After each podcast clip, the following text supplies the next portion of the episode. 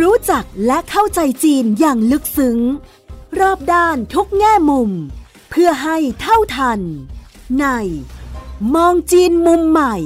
โดย โสพิษวังวิวัฒนา พบแขกรับเชิญ กูรูผู้รอบรู้เรื่องจีน ดรภัยจิต วิบูลธนสาร รองประธานและเลขาธิการหอการค้าไทยในจีน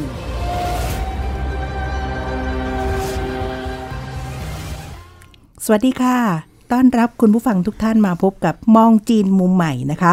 รายการพอดแคสต์ทางไทย PBS ที่จะทำให้คุณรู้จักจีน แล้วก็เท่าทันทุกแง่มุมเพื่อให้จีนเป็นโอกาสสำหรับเรา รายการนี้เป็นรายการที่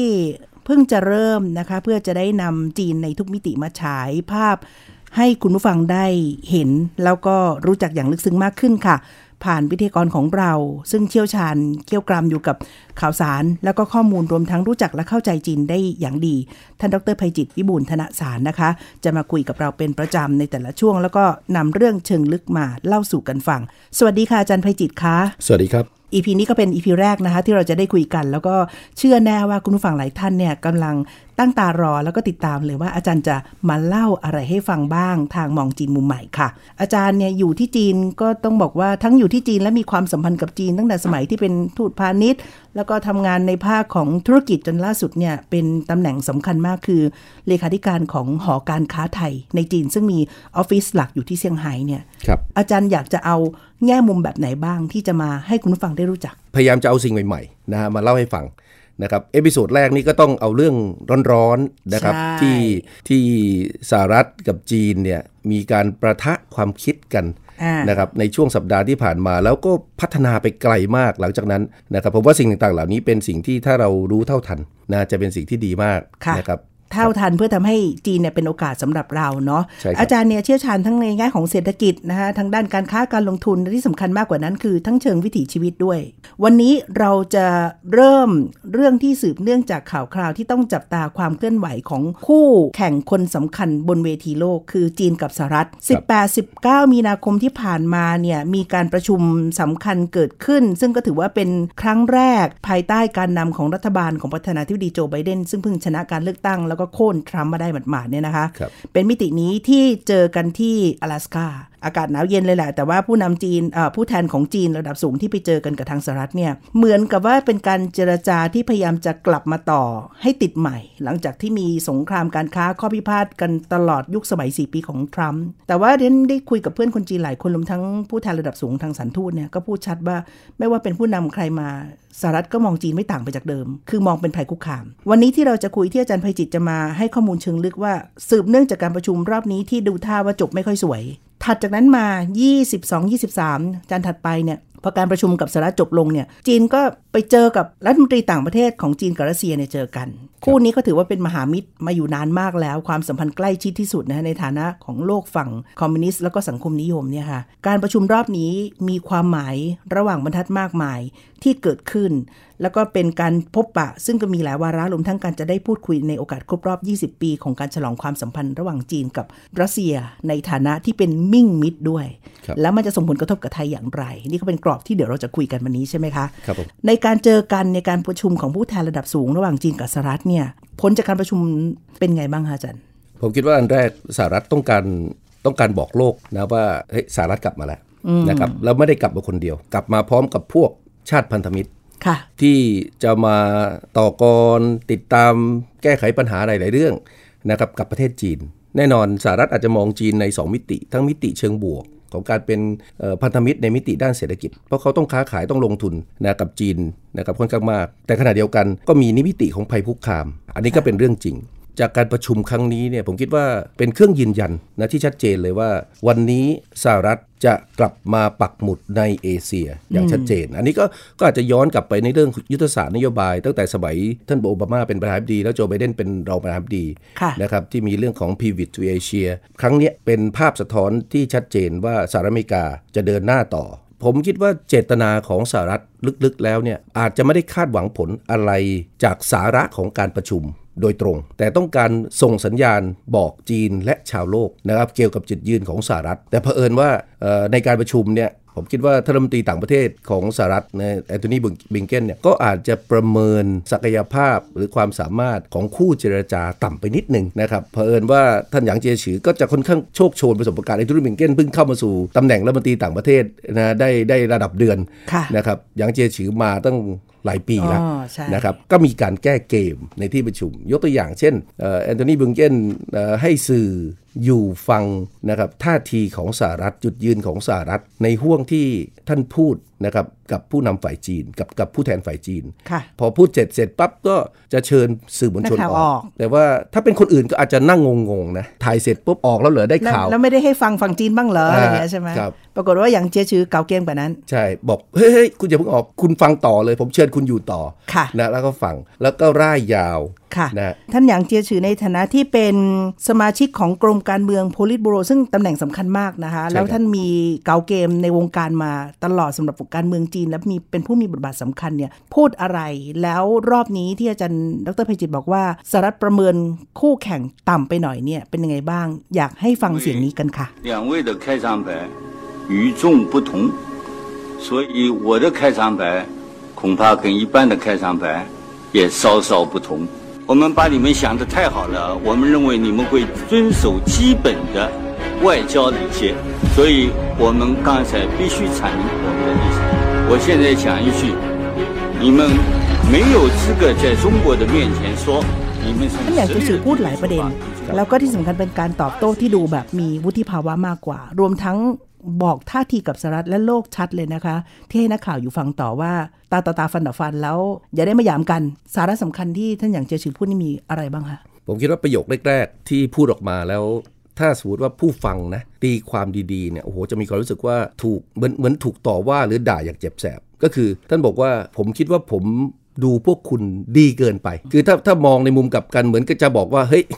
คุณเป็นคนไม่ดีทำนองนั้นนะครับที่สำคัญก็คือเอ่อจีนบอกส่งสารบอกสหรัฐว่าคุณไม่ควรทำตัวแบบนี้ คุณไม่สามารถทำสิ่งต่างๆ เหล่านี้ เชิญแขกต่างบ้านต่างเมืองมา แล้วคุณก็พูดต่อว่าเขาว่าอีกฝ่ายหนึ่ง นะละเมิดเรื่องนั้นไม่ดีเรื่องนี้ ทั้งทั้งที่ตัวคุณเองก็มีปัญหา จีนก็บอกว่าไม่ใช่แต่เฉพาะปัจจุบัน ไม่ใช่แต่เฉพาะกับจีนนะสหรัฐไม่ควรทำแบบนี้แม้กระทั่งในอดีต หรือกับประเทศใด ๆ ในโลกค่ะมีส่วนสำคัญที่สะท้อนว่าจีนกำลังบอกโลกเหมือนกัน ในทางกลับกันว่าเฮ้ยสถานะความความสันติสุขของโลกเนี่ยมันต้องอยู่บนพื้นฐานของความเสมอภาคของความยุติธรรม จะเรียกว่าเป็นเป็นความสุขร่วม ผลประโยชน์ร่วมของกันและกัน หลังจากนั้นเนี่ยท่านหยางเจฉือก็ล่างเล่ายาวยาวเลยนะพูดเปรียบเทียบให้สหรัฐเห็นว่าไอ้ที่บอกว่าจีนไม่ดีเนี่ยนะครับจีนที่ผ่านมาตลอด 40 ปีที่ผ่านมาเนี่ยทำอะไรขึ้นมาบ้าง ในมิติเศรษฐกิจ การเมือง สังคม จีนบอกว่าจีนควบคุมการระบาดเนี่ยได้โควิดเนี่ยนะจัดการได้แต่สหรัฐนี่มีปัญหาเยอะมากเลย ทั้งทั้งที่การพัฒนาสถานพยาบาลสิ่งอำนวยความสะดวกพื้นฐานก็กลายเป็นว่าเหมือนจะก้าวหน้ากว่า แต่ตอนนี้ก็ถือว่าล้าหลังกว่าแล้วครับหรือกรณีของอาหารการกินคนจีนเนี่ย คือมีกินอะมีกินมีอยู่ได้เพียงพอสหรัฐก็มีอาหาร แต่ว่าคนไม่มีปัญญาจะซื้อครับนะหรือว่ากรณีที่หยางเจฉือตอบโต้ไปพูดถึงเรื่องของตัวบ้านที่อยู่อาศัย บอกคนจีนเนี่ยสามารถซื้อบ้านในราคาที่จับต้องได้ แต่สหรัฐเนี่ยก็มีปัญหาเรื่องเศรษฐกิจและบ้านถูกยึด หลายสิ่งเหล่านี้เกิดขึ้นพัฒนาขึ้น เพราะ จีนเขาถือว่าเขามีภาครัฐนะเป็นหลักในการขับเคลื่อนในการทำสิ่งต่างๆเหล่านี้ให้มันเกิดค่ะนะก็ช่วยทำให้ชีวิตความเป็นอยู่ของผู้คนเขาดีขึ้น อันนี้คำอธิบายฝั่งจีน แล้วในการประชุมรอบนี้ก็เลยทำให้จางจิงเนี่ยล่าม ซึ่งมีความสามารถในการแปลจีนอังกฤษ เลยเป็นที่จับจ้องมอง แล้วก็โด่งดังในโลกอินเทอร์เน็ตของจีนในชั่วข้ามคืน เพราะว่าเวลาเกือบ 20 นาทีที่มีการแปล เรียกว่าสามารถจะอธิบายครับให้เห็นภาพได้ชัดเจน ก็เลยถูกสปอตไลท์ส่องด้วย โอ้จางจิงนี่เก่งมากค่ะเก่งมากๆ คือสามารถที่จะดึงถ้อยคำนะสาระที่เป็นหัวใจสำคัญนะที่ท่านหยางเจียฉือพูดเนี่ยออกมาได้อย่างครบถ้วนสมบูรณ์นะครับซึ่งก็คิดว่าหลายบทมันก็เป็นแบบว่าแปลโดยฉับพลัน ใช่ครับ ใช่ไหมคะใช่รับไม่ได้มีสคริปต์มาล่วงหน้า ท่านหยางเจชือยังพูดอย่างนี้อีกนะฮะยังว่ายัยังมีประเด็นที่น่าสนใจ ท่านพูดจบ 17 นาที ท่านยังหันกลับไปถามล่ามอืม ว่าเฮ้ยคุณทำได้ไหมนะว่าคุณแปลได้ไหมสิ่งที่ผมพูดเนี่ยอ่าคุณจับความได้หรือเปล่าค่ะนะแล้วท่านก็ให้พูดให้กำลังใจปลอบขวัญบอกว่าเอ้ยไม่ต้องคิดอะไรมากนะ มันเป็นเพียงบททดสอบนะถ้าคุณทำได้ดีนะ เดี๋ยวกลับไปรัฐบาลจีน จะเพิ่มเงินเดือนให้คุณ ครั้งนี้ถือว่าจีนตอบโต้แบบตาต่อตาฟันต่อฟัน แล้วที่สำคัญคือการแสดงท่าทีที่ชัด ในการปฏิเสธข้อกล่าวหา ที่ก่อนการประชุมครั้งเนี้ยเพียงวันเดียวมั้งก็มีกรณีที่สหรัฐไปแถลงร่วมกับผู้แทนญี่ปุ่นแซงชั่นผู้แทนของจีนอีกกว่า20 30คนรวมทั้งฮ่องกงด้วย กล่าวหาเรื่องละเมิดสิทธิมนุษยชน แล้วเดี๋ยวเราจะต่อกันไปที่เรื่องฝ้ายซินเจียงเนี่ยนะครัคะบก็เลยทำให้จับจ้องมองว่าท่าทีของจีนเริ่มแข็งมาแล้ว ไม่ยอมอ่อนข้อเหมือนเก่าแล้ว แล้วที่สำคัญก็คือการที่บอกชัดนะคะว่าสหรัฐไม่มีสิทธิ์มาสั่ง หรือมาบอกว่าจะให้จีนจะเป็นอย่างนั้นอย่างนี้ เพราะว่าแต่ละคนมันมีความต่างกันอยู่ครับแล้วก็มีแนวทางในการปฏิบัติของใครของมันนะซึ่งเรื่องนี้ก็เป็นท่าทีที่น่าสนใจมาก เพราะว่าปฏิกิริยาที่เกิดขึ้น พอแสดงมาเสร็จปั๊บเนี่ยสิ่งที่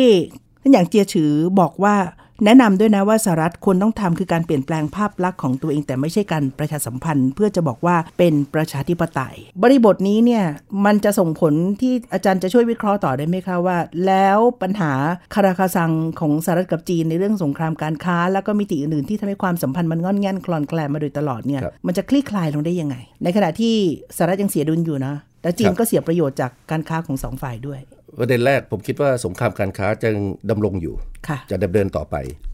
Trade War Tech War จะดำรงอยู่ ผมยังมองต่อไปถึงขนาดว่าผมเรียกผมเรียกสองส่วนนี่นะ รวมกันว่าเป็นเหมือน Trump War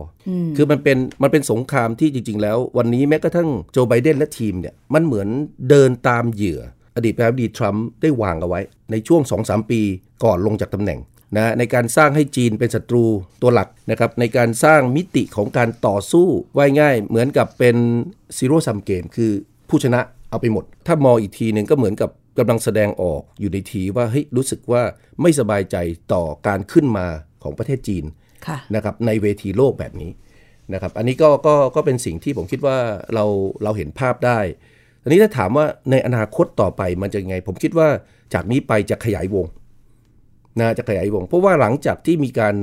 เอ่อประชุมสองฝ่ายนะระหว่างสหรัฐกับจีนเนี่ยก็ตามมาด้วยควันหลงอีกเยอะแยะมากมายเลยนำมาสู่เรื่องของฝ้ายซินเจียง แล้วก็การเรียกว่าแบนแซงชั่น ยี่ห้อ สินค้าของฝั่งฝรั่งเนี่ย H&M Nike Adidas โดนพลอยหางเลขไปด้วยหมดเลยครับเหตุสืบเนื่องเรื่องนี้คุณผู้ฟังหลายท่านคงจะได้ตามข่าวแล้วนะคะ สืบเนื่องมาจาก H&M แล้วก็รวมทั้งการการ ต่อต้านจากฝั่งของชาติอื่นเนี่ยที่พูดกล่าวหาว่าจีนละเมิดการใช้แรงงาน แล้วก็ที่ซินเจียงอุยกูร์ซึ่งเป็นเขตปกครองตนเองพิเศษเนี่ยครับก็มีปัญหาในเชิงของชาติพันธุ์อยู่ ในกลุ่มของผู้ที่นับถือศาสนาอิสลาม แล้วก็ชนกลุ่มน้อยต่างๆเนี่ยนะคะนำมาสู่การที่ทางเอชมิมเขาประกาศเรื่องว่าเขาจะไม่ซื้อสนับสนุนฝ้ายซินเจียง เพราะว่าใช้กระบวนการผลิตที่ไม่ถูกต้องครับซึ่งจีนปฏิเสธข้อกล่าวหานี้แล้วบอกว่าเดี๋ยวนี้เขาเจริญแล้วเขาใช้เครื่องจักร เขาไม่ได้กดขี่แรงงาน แล้วก็กล่าวอ้างไปถึงว่าอเมริกายังเคยใช้ทาสผิวสีครับมาเก็บฝ้ายเลยหนักข้อยิ่งกว่าเก่า ก็ตอบโต้กันไปมาครับแต่ตัวเนี้ยน่าสนใจอยากให้อาจารย์ช่วยวิเคราะห์ว่ากลยุทธ์การตอบโต้รัฐต่อรัฐเนี่ยครับไม่ได้ใช้แค่ทางการทูต ไม่ได้ใช้แค่ทางนโยบายของการต่างประเทศ แต่ลามเลยไปถึงการใช้เครื่องมือคือเอาเอกชน มาชนครับนะแล้วก็มาใช้การตอบโต้และรวมไปถึงการใช้ชาตินิยมมาเป็นเครื่องมือกระตุ้นส่วนหนึ่งของการไม่ยอมรับครับ กันและกันยังไงคะผมผมรีแคปอย่างนี้ให้ฟัง คือวันนั้นเนี่ย18 19เนี่ยมันเป็นวันพฤหัสศุกร์ค่ะนะครับจีนสหรัฐประชุมกันเสร็จเสาร์อาทิตย์ต่างฝ่ายต่างก็แยกย้ายนะครับรุ่งขึ้นวันจันทร์อังคารนะครับสหรัฐก็พยายามแอนโทนีบลิงเคนก็บินเข้ายุโรป ในขณะที่จีนเป็นเจ้าภาพการประชุมกับรัสเซีย และท่านรัฐมนตรีท่านรัฐมนตรีต่างประเทศเซอร์เกย์ลาฟรอฟมามามาเยือนที่กุ้ยโจวค่ะ ก็มีการพูดคุยกัน แต่จริงๆแล้วเวทีการประชุมนั้นเนี่ยนัยยะสำคัญอันดับแรกเนี่ยคือปีนี้มันเป็นปีของ 20 ปีของจีนเอ่อสหการลงนามจีรัสเซียอ่าที่จีนรัสเซียนะลงนามสนธิสัญญาของการเป็นประเทศเพื่อนบ้านที่ดีระหว่างกัน ความร่วมมือความร่วมมือในเชิงในเชิงสร้างสรรค์ระหว่างกันนะครับ อันนี้ก็ถือโอกาสว่าเออแต่นี่แต่ผมคิดผมคิดว่าลึกๆแล้วเนี่ยก่อนหน้านั้นเนี่ยจีนกับรัสเซียก็คงจะวางแผน ในการที่จะกำหนดวันประชุม มันไม่ใช่แบบอยู่ดีๆจะประชุมก็ประชุมวันรุ่งขึ้นเลยอ่าทำก็มีการวางแผนไม่ได้แสดงว่าเขาสะท้อนแล้วว่าเฮ้ยเดี๋ยวเขาจะเจออะไรจากการประชุมวันที่ 18 19นะครับที่ผ่านมานะจึงเลยจัดให้มีการประชุม แต่ว่าเอ่อผมคิดว่าหลังการประชุมเนี่ยเอ่อผู้แทนแต่ท่านรัฐมนตรีต่างประเทศของรัสเซียเนี่ยสะท้อนภาพหลายอย่างที่น่าสนใจนะครับอันแรกเอ่อสะท้อนภาพของเอ่อความร่วมมือที่มันจะอยู่บนบนพื้นฐานของความเอ่อจะเรียกว่าความยุติธรรม ความเป็นประชาธิปไตย และความมั่นคง ซึ่งอันเนี้ยเป็นเหมือนกับสามเสาหลักที่องค์การสหประชาชาติยึดถือค่ะนะอันนี้ก็ก็สะท้อนภาพใหญ่ว่าบอกชาวโลกว่าเฮ้ยต่อไปเนี่ยเราจะพัฒนาความร่วมมือกันจะทำอะไรกันเนี่ยมันต้องอยู่บนพื้นฐานเหล่านี้นะไม่ใช่เป็นอย่างที่เห็นในการประชุมวันที่ 18 19 ที่ผ่านมา ที่สหรัฐไปเชิญจีนมาแล้วก็จะพูดต่อว่านะครับกล่าวหาเรื่องนั้นเรื่องนี้ที่มันอาจจะอยู่นอกกรอบนะของของความสัมพันธ์ อีกเรื่องหนึ่งที่สำคัญคือว่ารัสเซียเนี่ยเขามองเขามองจีนเป็นพันธมิตรสำคัญนะครับ มิติของภูมิรัฐศาสตร์ ภูมิเศรษฐศาสตร์ และความมั่นคงที่แนบแน่นนะครับ ถึงขนาดประกาศบอกว่า ในขณะที่โลกเนี่ยมันมีเสถียรภาพความมั่นคงที่อ่อนแอลง คือไม่ค่อยมีเสถียรภาพนะเพราะอาจจะสืบเนื่องมาจากวันที่ 18 19 ที่มีการประชุมนะสหรัฐเออโทษรัสเซียกับจีน ยิ่งจะต้องยกระดับความร่วมมือความสัมพันธ์ระหว่างกันให้แนบแน่นยิ่งขึ้น เหมือนกับส่งสารบอกสหรัฐและประเทศพันธมิตร ว่ายังไงก็ตามจีนยังมีมหามิตรอยู่คือรัสเซีย ใช่ซึ่งและรัสเซียเป็นเพื่อนกันก็จะเป็นพันธมิตรที่สำคัญนะของของจีนนะ บรรบรรยากาศดูแล้วเหมือนกับว่า 18 19 คือศัตรูคุยกันนะครับแต่ว่า 22 23 นี่เหมือนเพื่อนมาคุยกันกับเพื่อนใช่แล้วก็โยงไปถึงเรื่องของการเลิกใช้มณฑลกุ้ยโจวเนาะครับที่มันมีความหมายในยยะที่บอกถึงการใช้สถานที่ด้วยอีกแบบหนึ่งใช่ไหมคจ๊ะรับพูดถึงกุ้ยโจวนี่ก็น่าสนใจ เพราะว่าสมัยก่อนเนี่ยเวลาเราเราพูดถึงกุ้ยโจวนะเอ่อกุ้ยโจวเป็นหนึ่งในมณฑลที่เคยยากจนที่สุดนะฮะเอ่อต้องบอกว่าเหมาเจ๋อตุงเนี่ยเกิดในมิติของทางการเมืองนะค่ะ ต้องบอกว่าที่กุ้ยโจนะครับ เพราะว่าก็ก็ไปขายไอเดียเหมือนกับเรื่องป่าล้อมเมืองเนี่ยแทนที่จะยกทัพเข้าไปตีกับก๊กมินตั๋งในเมือง บอกเฮ้ยไม่เอาละยกเข้าไปไหนจะเหนื่อยอาวุธอีกอะไรอีกความชำนาญพื้นที่เฮ้ยทำไมไม่ล่อเขาออกมา แล้วเราก็หนีอยู่ข้างนอก ความชำนาญนะในในพื้นที่ชนบทที่บอกว่าเดินทางไกลกันเนี่ยนะครับยังไงก็ดีกว่าก๊กมินตั๋งถ้าเขายกออกมาเขาก็ต้องขนอาวุธมาขนอาหารมาเขาเหนื่อยมากกว่า นะก็ใช้วิธีการป่าล้อมเมืองแบบนี้ ท้ายที่สุดที่ประชุมพักก็เลยบอกเอาถ้าอย่างนั้นนะครับเหมาเจ๋อตุงขายไอเดียนี้ ทุกคนเห็นด้วย งั้นให้เหมาเจ๋อตุงนำทัพอืมนั่นก็เป็นที่มาของการเดินทัพไกลการเดินทางไกล แล้วก็ต่อสู้นะหลายสิบปีต่อมา แล้วก็เอาชนะนะคอมมิวนิสต์ชนะดังนั้นท่านจีนมีวันนี้เนี่ยก็ต้องบอกว่าเพราะไอเดียที่เกิดขึ้นที่กุ้ยโจววันนั้นค่ะ แต่ปรากฏว่า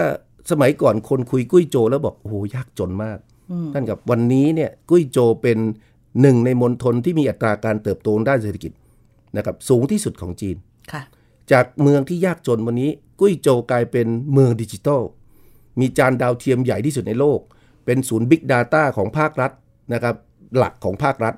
นะครับมีแล้วอะไรใหม่ ๆ ดีๆ แล้วก็อยู่ในดึระงบบดูดนักลงทุนธุรกิจโดยเฉพาะบริษัทเทคทั้งหลายเนี่ยไปลงทุนที่กุ้ยโจว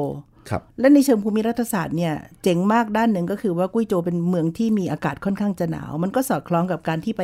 เปิดสิทธิพิเศษสิทธิสิทธิประโยชน์ให้บริษัทเทคโนโลยีเนี่ยไปสร้างคลัง Data เก็บข้อมูลที่ต้องการอุณหภูมิที่ต่ำครับก็เรียกว่าทุกฝ่ายได้ประโยชน์แล้วทำให้เมืองเนี้ยถูกยกระดับขึ้นมากลายเป็นเมืองทางด้านเทคโนโลยีไปด้วย อีกอย่างหนึ่งก็เป็นเมืองภูเขานะใช่กุ้ยโจวมันเหมือนมันเหมือนเอ่อท่อนกลางหรือท่อนปลายของเทือกเขาฮิมาลัยค่ะนะตรงเนี้ย สมัยก่อนผมไปไปไปไปดูงาน แล้วก็ไปถามเขาบอกเอ้ยทำไมอะคุณจะทำ Big Data คุณจะทำด้านดิจิทัลทำไมคุณไม่ไปอยู่แถวเซินเจิ้นริมเอ่อชายริมทะทะเลเลที่การเขบขนส่งง่ายมากอันนั้นอันนั้นไม่ได้สำหรับไอ้ศูนย์แบบนี้ เพราะไอ้ศูนย์แบบเนี้ยเขาฝังใต้มันดินเหมือนตู้คอนเทนเนอร์ภูเขาไว้ไว้ใต้ภูเขาใช่นะครับสามารถรับแรงสั่นสะเทือนระดับระเบิดนิวเคลียร์ได้แล้วบอกว่าถ้าเรือรบนะคือเครื่องบินขึ้นจากเรือรบขึ้นมา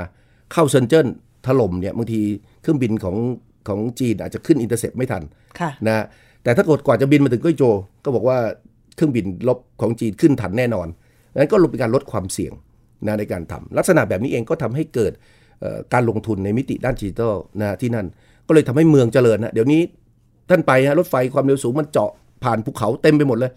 นะครับก็ก็เอ่อเป็นอีกที่หนึ่ง อันนี้ในมิติด้านด้านเศรษฐกิจและการพัฒนาของเขานะ อันนี้เดี๋ยวเราจะได้คุยเพิ่มเติมแต่ว่าอาจารย์เพจิพูดทำให้ดิฉันนึกถึงแบบนี้ค่ะคุณผู้ฟัง คิดถึงภาพว่าเซินเจิ้นตอนนี้เรารู้จักว่าเป็นเมืองเศรษฐกิจที่ทันสมัยนะในอดีตอะภาพก็คือหมู่บ้านชาวประมงจนๆที่ไม่มีอะไรเลย แล้วก็เติ้งเสี่ยวผิงก็เป็นผู้นำในการที่เปิด เรื่องให้ทุนนิยมเข้ามาแล้วก็เปลี่ยนแปลงพื้นที่ครับกุ้ยโจวก็ความหมายคล้ายๆ แบบนั้นเหมือนกันแต่เป็นอีกยุคหนึ่งในภายใต้ยุคของสีจิ้นผิงเนาะครับทีนี้กลับมาพี่ที่พูดถึงว่าอาจารย์ว่า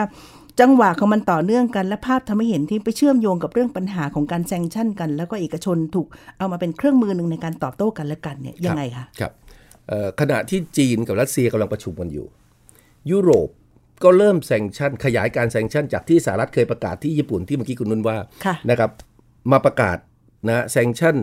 เอ่อจะเรียกว่าเจ้าหน้าที่ระดับสูงของจีน 4 คนอ่าช่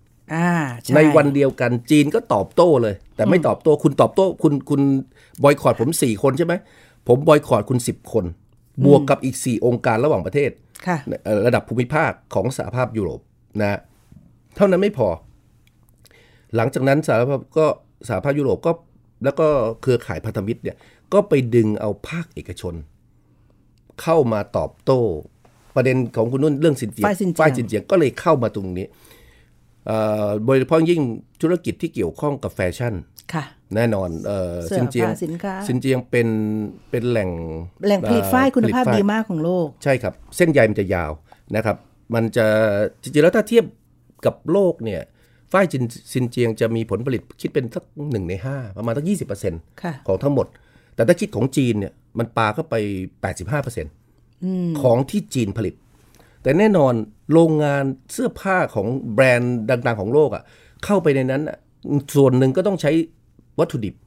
นะของซินเจียงเพราะมันถูก แล้วก็การขนส่งหรืออะไรอื่นใดมันในพื้นที่ใช่ก็สะดวกการสกิลเรื่อง supply chain ภายในประเทศอะไรต่างๆมันดีหมดค่ะก็เลยก็เลยถูกใช้ ปรากฏว่าวันดีคืนดี จริง ๆ แล้วก็มีอย่าง H&M เมื่อกี้คุณนุ่นแตะ H&M H&M จริงๆแล้วมีการแตะประเด็นเหล่านี้นะมาก่อนแล้วตั้งแต่สมัยกันยาตุลา ว่าเอ๊ะเนี่ยฝ้ายซินเจียงเนี่ยมีปัญหานะใช้แรงนะงานพื้นที่เหล่านี้อ่าอ่าใช้แรงงานละเมิดสิทธิมนุษยชนอะไรต่างๆ แต่จริงๆนั้นตอนนั้นเนี่ยผมคิดว่าสถานการณ์มันอาจจะไม่สุกงอมนะครับความพร้อมของประเทศพันธมิตรของสหรัฐโดยเฉพ้องยิ่งบทบาทของภาครัฐ มันยังไม่กดดันนะครับเอ่อจีนมากพอนะครับเพราะมันมีเรื่องโควิด มันมีเรื่องของการที่จะต้องหาเสียงเลือกตั้งนะในช่วงที่ผ่านมา แต่พอมาตอนนี้เนี่ยทุกอย่างมันนั้นไบเดนชัดเจน นะอาร์ตินูบิงเกนบิงเกนในช่วงเดือนที่ผ่านมาเห็นไหมบินล่อนทั่วโลกเลย เพื่อไปล็อบบี้เรื่องเหล่านี้ แล้วก็คงกำหนดจังจังหวะเวลา ว่าจะเอาช่วงนี้แหละในการที่จะบอยคอรดผมว่า H&M เนี่ยเอ่อเป็นแค่ตัวอย่างอันหนึ่งเท่านั้น จริงๆ แล้วมีแบรนด์ระดับโลกนะของชาติตะวันตกจำนวนมากเลยที่ประกาศ เมื่อกี้คุณนุ่นก็พูดถึง Adidas Nike Converse Under Armour นะครับแบรนด์ดังๆ Gap เอยอะไรเอยนะครับเอ่อ อีกอีกหลายยี่ห้อที่ประกาศตอนนี้ทันทีที่ประกาศนะครับจีนฝ่ายตอบโต้จีนจีนตอบโต้ ในเมื่อชาติพันธมิตรของสหรัฐเอาเอาภาคธุรกิจมาตอบโต้ เขาก็ใช้ภาคธุรกิจมาตอบโต้ เช่นเดียวกันนะครับ เราอาจจะได้ยินเอ่อกระแสข่าวก่อนหน้านี้ที่หัวเว่ยจะเก็บค่า loyalty นะการใช้ลิขสิทธิ์เรื่องโกงขายคมเอ่อโทรคมนาคมค่ะนะครับ เราอาจจะได้ยินข่าวเอ่อรัฐบาลจีน เอ่อเตรียมประกาศเอ่อประกาศที่จะจะเรียกว่าจำกัดพื้นที่การใช้รถเทสลาในประเทศจีน เพราะมันมีกล้องด้วยมันมีตัวรับสัญญาณ ไม่อยากให้เข้าไปในพื้นที่บางพื้นที่นะครับอะไรต่างๆ แต่ที่สำคัญก็คือการตอบโต้โดยตรงเกี่ยวกับเรื่องนี้นะครับ การปลดแบรนด์ระดับโลกเหล่านี้ออกจากร้านค้าจากแพลตฟอร์แพมลตฟอร์มออออนนไลไลน์น์นะครับเราอาจจะได้ยินข่าวไม่ว่าจะเป็นเอ่อพินตัวตัวทีมอเถาเป่า นะครับ JD.com ไล่ไปเรื่อยจนกระทั่ง ซึ่งทั้งหมดเนี่ยเป็นยักษ์ใหญ่ของแพลตฟอร์มค้าออนไลน์ใช่ดึงเอาแบรนด์พวกนี้ลงไม่ให้มีสินค้าวางขาย เลยต่อไปแม้กระทั่งไปตู้อ่านะเพราะว่า Search ไปตู้นี่สำคัญ engine ใหญ่ Search Engine นะครับคุณเซิร์ชคุณเซิร์ชอะไรเนี้ยเกี่ยวกับ H&M แล้วก็แบรนด์ดัง ๆ เราเนี้ยหาไม่คุณเจหาอไม่เจอครับค่ะคุณเรื่องนี้เรียกเรื่องใหญ่ คุณเรียกแท็กซี่อะคุณบอกคุณจะไปที่เนี่ยมันไม่มีการปักหมุด H&M อยู่ในเมืองจีนณขณะนี่แสนี้ดงว่าฝั่งของทางภาคตะวันตกเนี่ยประเมินสถานการณ์อ่านเกมพลาดไปปะคะเพราะว่า H&M จริงๆเนี่ยมูลค่าการค้าในจีนน่ะหลงจ้องรวมแล้วก็เลยแบบหลายพันล้านอยู่เหมือนกันนะใช่ครับถ้าเป็นบาทไทใช่ยครับเนี่ยเขาก็มาอ่านเกมผิดไหมอาจารย์ผมใช้กลผมไกคิดว่าแบบนี้อย่างนี้ถ้า H&M เนี่ยถ้าโดยตลาดภาพรวม จีนก็อาจจะสักประมาณสักสิของทั้งหมดนะของทั้งหมดของรายได้ทั้งหมด รายได้หลักของเขานะตลาดระดับแรกๆเนี่ยยังเป็นเยอรมันยังเป็นสหรัฐ นะแล้วก็หลาย ๆ ชาติในยุโรปนะครับจีนเนี่ยปีที่แล้วขึ้นมาไต่ขึ้นมาอันดับ 3 ของ H&M แต่ในหลาย ๆ แบรนด์เนี่ยเราจะเห็นได้ว่ารายได้จากจีนวันเนี้ยมันเติบโต มันฟื้นก่อนคนอื่น อืมใช่ แต่เขาไม่มีทางเลือก ผมบอกได้เลย เราดูเกมแล้วเนี่ยเรารู้เลยว่าหลาย ๆ แบรนด์จริง ๆ แล้วเขาดูจากประวัติที่ผ่านมาของของสิ่งที่มันเกิดขึ้นในเมืองจีนเขาก็รู้แล้วว่าโอ้โหเขากำลัง โทษนะกระโดดลงหม้อต้มน้ำที่กำลังจุดไฟเดือดอะไม่มีนะครัทาบงเลือกอื่น ไม่แต่ไม่มีทางเลือกอื่น เพราะว่าชาติมหาอำนาจที่อยู่ข้างหลังก็ผลักดันผลักเขาออกมา เราดูย้อนกลับไปในอดีตเนี่ยเราได้เห็นห้างสินค้าดังๆนะครับอย่างของเกาหลีใต้ของญี่ปุ่นลอตเต้ของเกาหลีใต้เนี่ยท้ายที่สุดต้องถอนการลงทุนออกไปเลยนะเพราะว่าต่อสู้ทางมิติในด้านของการเมืองการทหารนะครับกับจีนประชาชนบอยคอรดนะครับเช่นเดียวกัน หลังจากที่วายงานมีข่าวนี้ทางโลกออนไลน์เท่านั้นนะถูกปลดลงจากแพลตฟอร์มนั้นนะคนจีนก็ไปอ่านในหวยปัว ว่าโอ้ ประเทศเอ่อโทษนะบริษัทเหล่านี้ของชาติตะวันตกนะครับ มารังแกจีนนะโดยไม่มีเหตุผลปฏิเสธการเข้าครับเราให้ทีมงานเก็บข้อมูลนะในเมืองจีน ที่หอการค้าไทยที่ในหอจีนการค้าได้ไทยในไปจีนเก็บข้อมูลใช่ไหมครับอ่าบางร้านเนี่ยมีคนเข้าน้อยมาก หลายๆร้านไม่เปิดบินเลย ในช่วงสองสาวันที่ผ่านมานะครับคือไม่มียอดขายเลย คือใครเข้าไปนี่กลายเป็นคนแปลกประหลาดนะเมื่อจีนเอ่อจะเรียกว่าความรักชาติเขาสูงมากในยุคสมัยท่านสีจิ้นผิงนะครับก็ทำให้หลายสิ่งเนี่ยมันเกิดขึ้น เป็นกระแสเอ่อย้อนกลับอย่างที่ไม่พึงประสงค์นะ และก็ครับกลายเป็นโอกาสด้วย วิกฤตของฝั่งบริษัทค้าทางตะวันตก เป็นโอกาสของธุรกิจแบรนด์จีนในท้องถิ่นครับแล้วมันจะเป็นโอกาสสำหรับธุรกิจของไทยเราที่ก็เกี่ยวกับเท็กซ์ไทหรือว่าสินค้าที่เกี่ยวเนื่องยังไงบ้างคะอาจารย์ จริงๆแล้วถ้าถามเป็นโอกาสก็เป็นโอกาสในระดับหนึ่งนะครับเพราะว่าถ้าเรามองเนี่ยตลาดจีนเปิดกว้างมากนะแล้วก็จะใหญ่กว่านี้อีกมาก การที่คนเขาไม่ไปซื้อแบรนด์ของบางแบรนด์นะครับมันก็เป็นโอกาสของเรา เพียงแต่ว่าข้อ ข้อได้เปรียบเหล่านี้หรือโอกาสเหล่านี้มันมันลดร้อยน้อยลง เนื่องจากสินค้าแฟชั่นของเราเนี่ยเข้าตลาดจีนค่อนข้างจำกัดอ่ามีไม่ค่อยกี่ไม่เกี่ยวมีอาจจะมีโพเอมมีอะไรต่างๆบางรายเท่าไม่นั้นเองไม่ไม่โดดเด่นนะฮะยังไม่โดดเด่นพอ เพราะฉะนั้นมันทำให้เราเนี่ยสูญเสียโอกาสนั้นผมก็ก็อยากจะเรียนผู้ประกอบการว่า ถ้าเรามองตลาดจีนออกว่าเขาจะเติบโตจากภายใน เราเห็นวิกฤตโควิดเนี่ยแล้วเขาฟื้นตัวก่อน เราเห็นสภาพการของการ ปะทะหรือการต่อสู้ของสงครามการค้า หรือจะเรียกว่าทรัมป์วอลก็ตามนะครับในอนาคตต่อไปในอนาคตเนี่ยเราต้องคิดว่าเฮ้ยเราต้องเข้าจีนให้มากขึ้น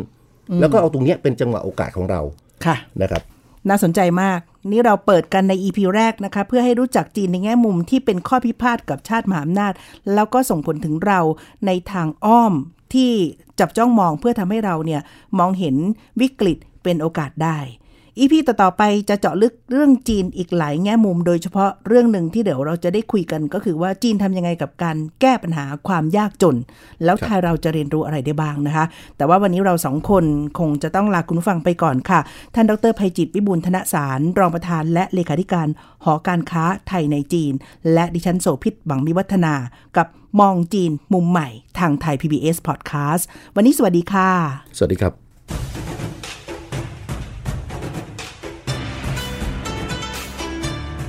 ตามฟังรายการ มองจีนมุมใหม่